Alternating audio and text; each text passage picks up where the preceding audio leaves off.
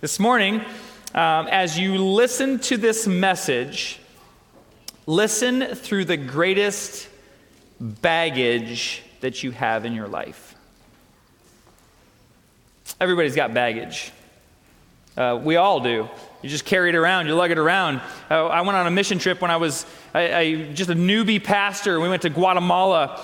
And in the stages before we're there, everybody meets, you talk about the trip, you see pictures of where you're going, we're building churches, and they said, well, here's what we'd like you to do. Everyone gets a 50-pound bag that's your personal items, and everybody also gets a 50-pound tub or a bag of tools. Tools are not light. We had a bag of hammers. Somebody had a bag of, cinder blocks. We shipped all this stuff over there, and it was terrible to lug this thing through the airport. You throw your back out trying to get it out of the car, get it on the conveyor belt. It's the bag that you hate the most. Everybody has baggage that you drag around. And so today, as you listen to this message, listen through the perspective of baggage. Maybe it's a person or a situation, something that scarred you. Listen through something that is clinging out and holding you back. And I'm praying that today, for somebody, it works a miracle for you, that you understand the forgiveness and healing that comes only through Jesus. So let's pray and let's dive in. Heavenly Father, this morning, as we open your word, as we kind of dwell in the vagueness of unspoken words, may your Holy Spirit tailor this message to our hearts, to move us in a way where we can understand you better, where we can see the freedom that only comes through Jesus. So God, just bless us now in Jesus' name, amen. Maybe you've experienced this. You walk outside, you get in your car, it's a hot summer day, and you buckle your seatbelt, you adjust the mirror, you get everything ready to drive, and you notice something on your windshield that looks like this. Now, you guys grow them differently in Florida. I guess I could say we grow them. I'm a Floridian now. I mean, I got cold this last week, and it was like 55 degrees, and I was shivering, and I thought, what's wrong with me? You've seen this guy before. He's on the windshield of your car, and you start driving out of the parking lot, only using peripheral vision to drive because you are locked on, focused on this bug that's on your windshield. You've done it before, too, and it becomes a game. You know the game. I know I'm not the only one that plays this game. You start driving 10 miles an hour, 15 miles an hour. You keep looking at this guy. He's not budging. He is locked on. His little fingernails are on the pores in the glass. He's holding on. Well, you're going to show him 20, 25. His wings start to flap a little bit, and you resolve to not use the windshield wipers because that's cheating. 30, 35. Oh, he's starting to slip a little bit. He won't let go. He just clings no matter what. And finally you say, I'm going to show him. And so you step on it. 50, 60, 70, until he goes flying off. Poor bug. He's 10 miles down the road away from his family and friends, all because you want to play a game with him. What are the bugs in your life? The baggage, the clings. Maybe it's memories, burdens, hurts or pains or disappointments. Maybe it's scars that cling to your life like a bug on the windshield. Problems, issues, sins, mess-ups, past history that's not so past because it affects your present. What are the failures and fiascos and life flops that control your current life? Bad decisions, painful memories, unhealthy relationships, divorce, abuse, hurt feelings, absent parents that were never there for you. Sometimes it'd be nice just to have a clean start, a fresh start, just a clean sheet of paper to write your next page of your story rather than carrying around the dead parts that paralyze you.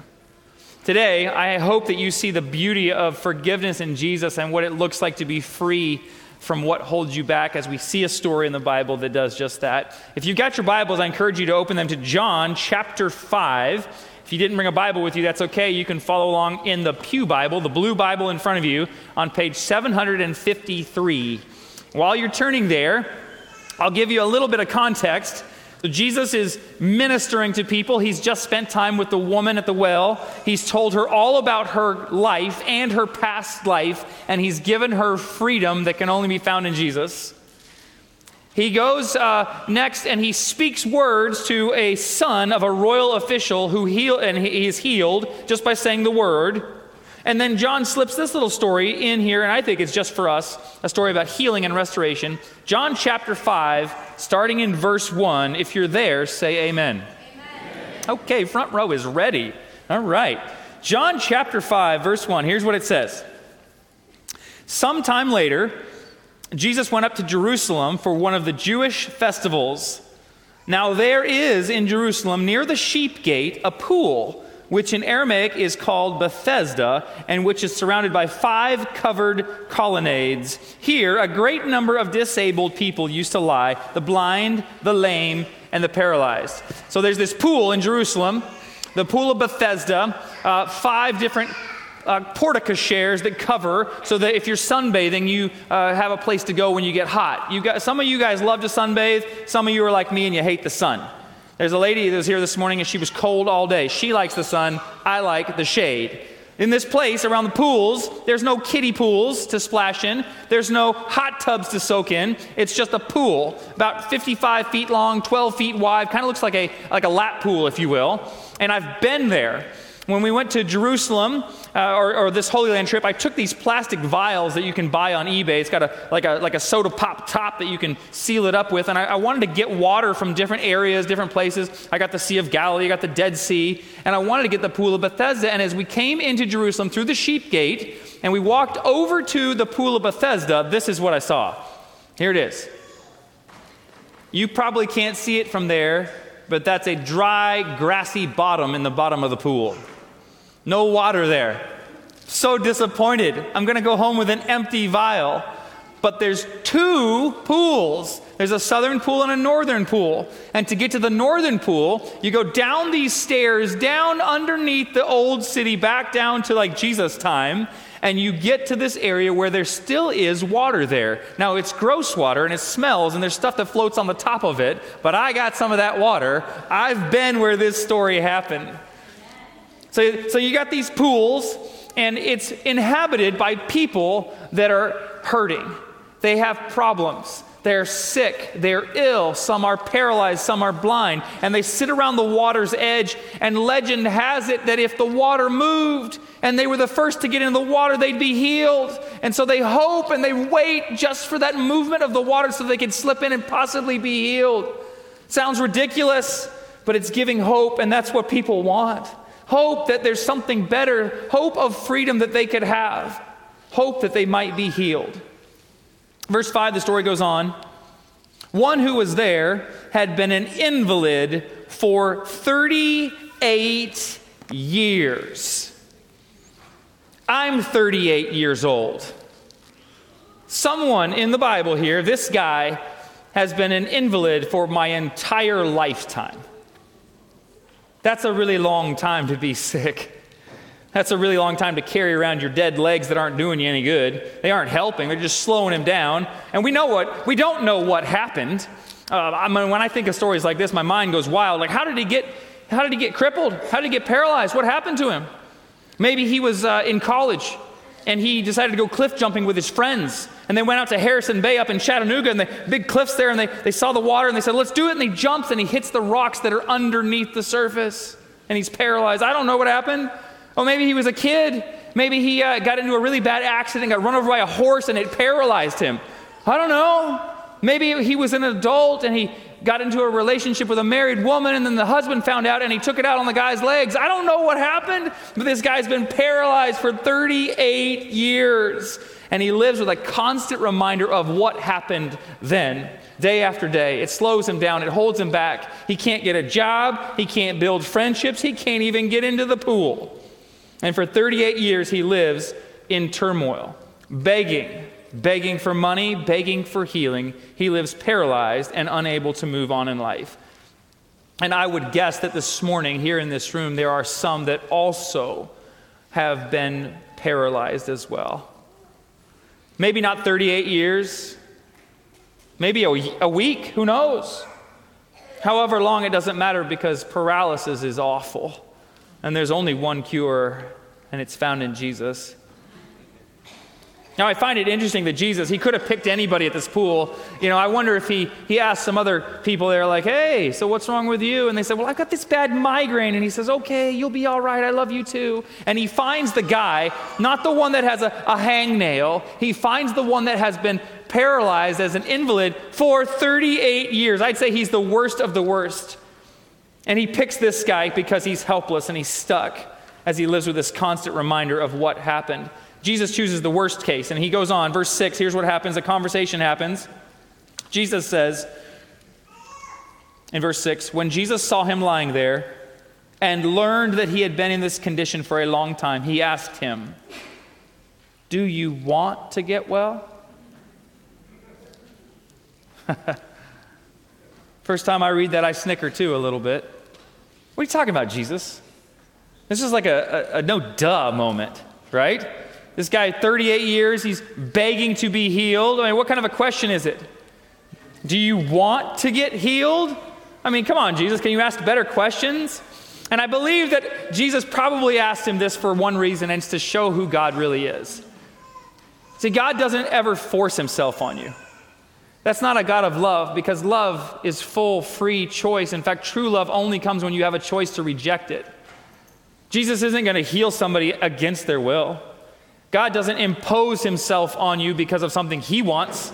It's full choice. It's full permission. And so Jesus asks this question, do you want to be healed? Because he wants permission before he does it. And so often, we don't allow ourselves to be healed. We don't give permission for it. We keep hanging on to who we were. We cling to past life and past experiences and past relationships. And we cling to the past that makes it a way of life now. It's almost like we're bipolar in our need for healing.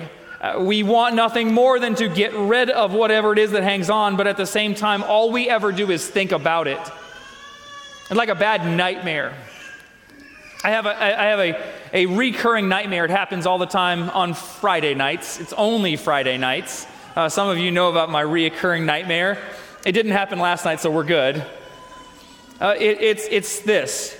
I'm up here on the platform, and you're there in the seats, and I stand up and have nothing to preach, and it's terrifying. You wouldn't understand. It's awful. The problem is when I close my eyes to go back to sleep, it's there again. Maybe you've had nightmares before too, and you wake up and you say, okay, don't think about that, and then you close your eyes, and that's all you can think about, right? We want transformation and restoration in our lives and change and forgiveness, but instead of focusing on the newness and the freshness and the forgiveness and the good stuff, all we ever think about is the past and what has happened. And so Jesus asks the paralytic, just like he asks us, do you want to get well? Do you want to be set free? Are you ready for this? May I have permission to give you healing and give you the freedom that's found in forgiveness? Here's the response of the invalid, verse 7. Sir, he says, I got no one to help me into the pool when the water stirred.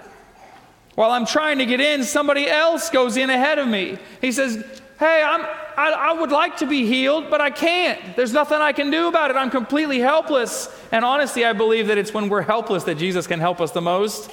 When you get to a point where you say, Jesus, I can't do it on my own. There's nothing I can do, in fact. It's then that he can do the most in your life. Here's what happens as the story continues. Verse 8. Then Jesus says to him, get up, pick up your mat, and walk. At once the man was cured. He picked up his mat and he walked. You know, after having permission, Jesus doesn't do what he normally does.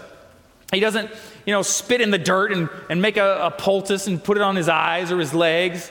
He doesn't touch him. He doesn't pull out a magic wand and say, abracadabra, you're healed. He doesn't anoint him. He just speaks words into his life. He says, well, if you want to be healed, then get up. It's almost like Jesus says, bro, here's the deal. You're holding on to the past. You're holding on to the past hurt. You're holding on to the past struggle. If you want to be healed, quit letting the past hold you back. Come into the future that I have for you. For 38 years, the guy just walks around with the baggage that holds him back.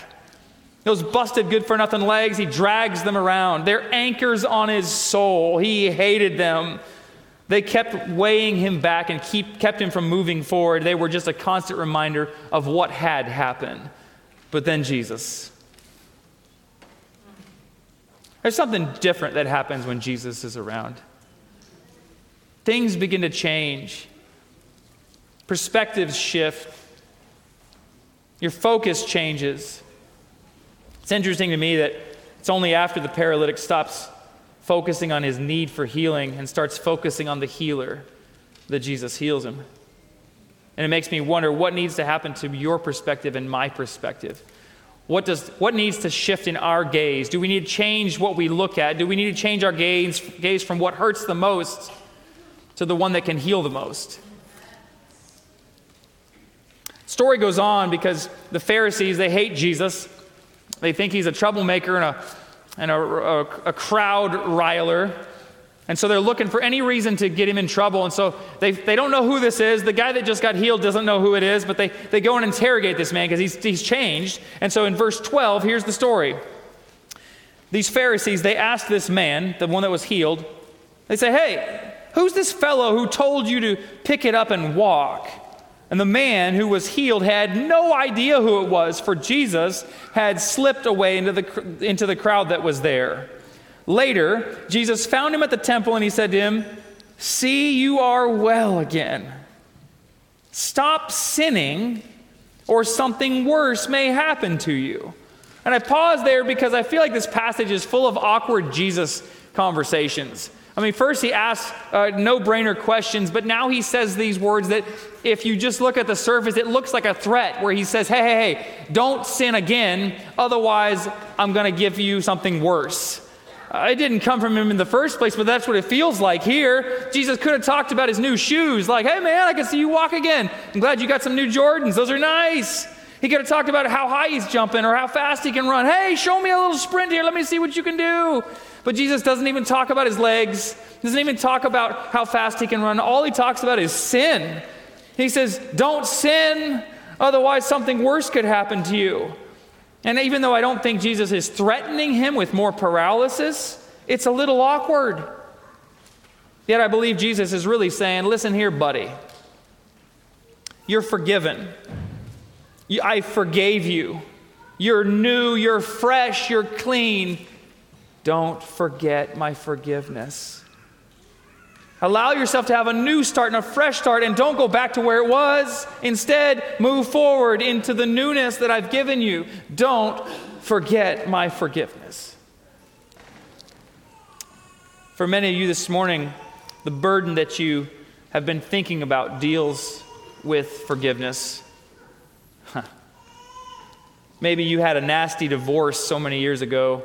There's a lot of that. I've talked to so many families in the last year and a half that are really struggling in their marriage. Maybe you had one where your spouse cheated on you, was unfaithful to you. Now you're remarried. Now you have kids. Now you have a new job and a new life, but the burden of forgiving that cheating husband or wife continues to drag along wherever you go. Or for others of you, you had maybe the worst thing that could ever happen to you. You were abused as a kid or a teenager or even as an adult by someone that you trusted. Someone that said that they loved you and then they betrayed you. And now, even though you're not in that bad situation, you still carry the scars, physical and emotional scars of that experience. For some of you, it's simply that you were hurt by the church. Maybe it's something that someone said or something that someone didn't say. Or maybe it was how you were treated by another church member or a pastor even. And whatever it is, the hurt or the pain, it steps in between you and your relationship with Jesus, and it hurts and it carries along with you. Or maybe for some of you, you have a deep, dark secret that you hope nobody ever finds out about. Or maybe you've been accused about something that you never did, but it constantly haunts you and your family. Or maybe this one, this is everybody. Maybe you're just someone that struggles with sin. And you know that God's forgiven you, yet you just can't forgive yourself. The need for forgiveness and moving on is at the root of so much baggage that we carry with us. Forgiveness of others and forgiveness of ourselves. I like how Colossians 3 puts it. Here it is on the screen. Paul says, "Be tolerant of one another and forgive each other." Oh man, what would life look like if you could truly forgive others? What would your baggage look like? Would it diminish? Would it disappear? Forgiveness of others. But there's more. In all my Greek classes in theology school and Southern and at seminary, I only really know about four things, let's be honest. Google knows the rest. I just look it up. You could do the same thing. But in Colossians 3, there's something that stood out to me. It reminded me of my classes. And it's called a reflexive pronoun. Now, you know what a pronoun is. It stands for a noun. So I could say the Forest Lake Church, or I could just say you. You could say Pastor Matt, or I could just say I. It stands for something else. And when you read this passage, be tolerant of one another and forgive each other.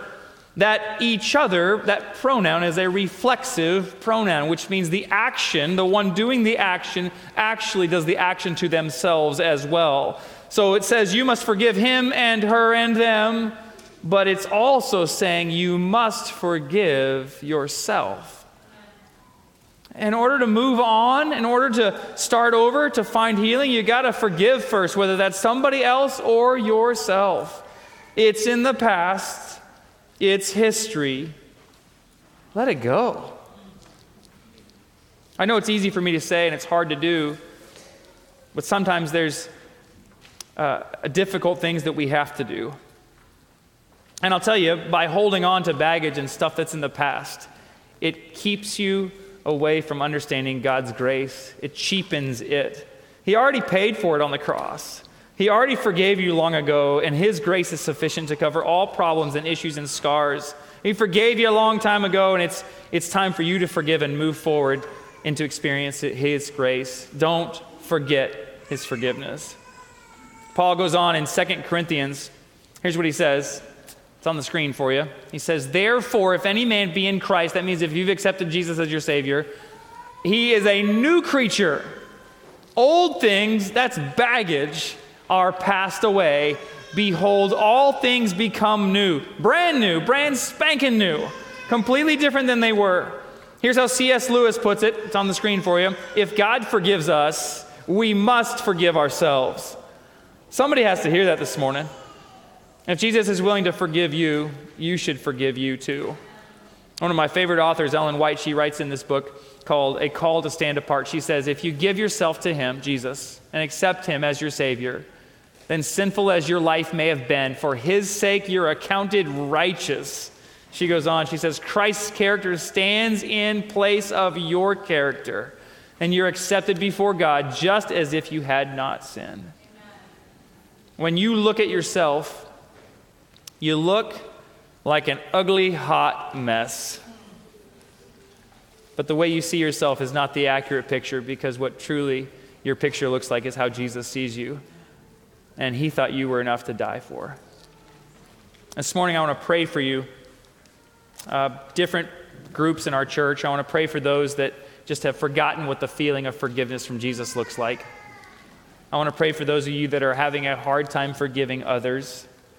And I want to pray for those of you that are having a hard time forgiving yourself. And so let's pray this morning as we conclude. Heavenly Father, today as You've challenged us, You've pushed us. Maybe there's wounds that have opened up. Maybe it hurts more than it did before. Maybe those scars that were scabbed open are now oozing. God, it hurts. Yet I believe, God, that You have the power to heal us.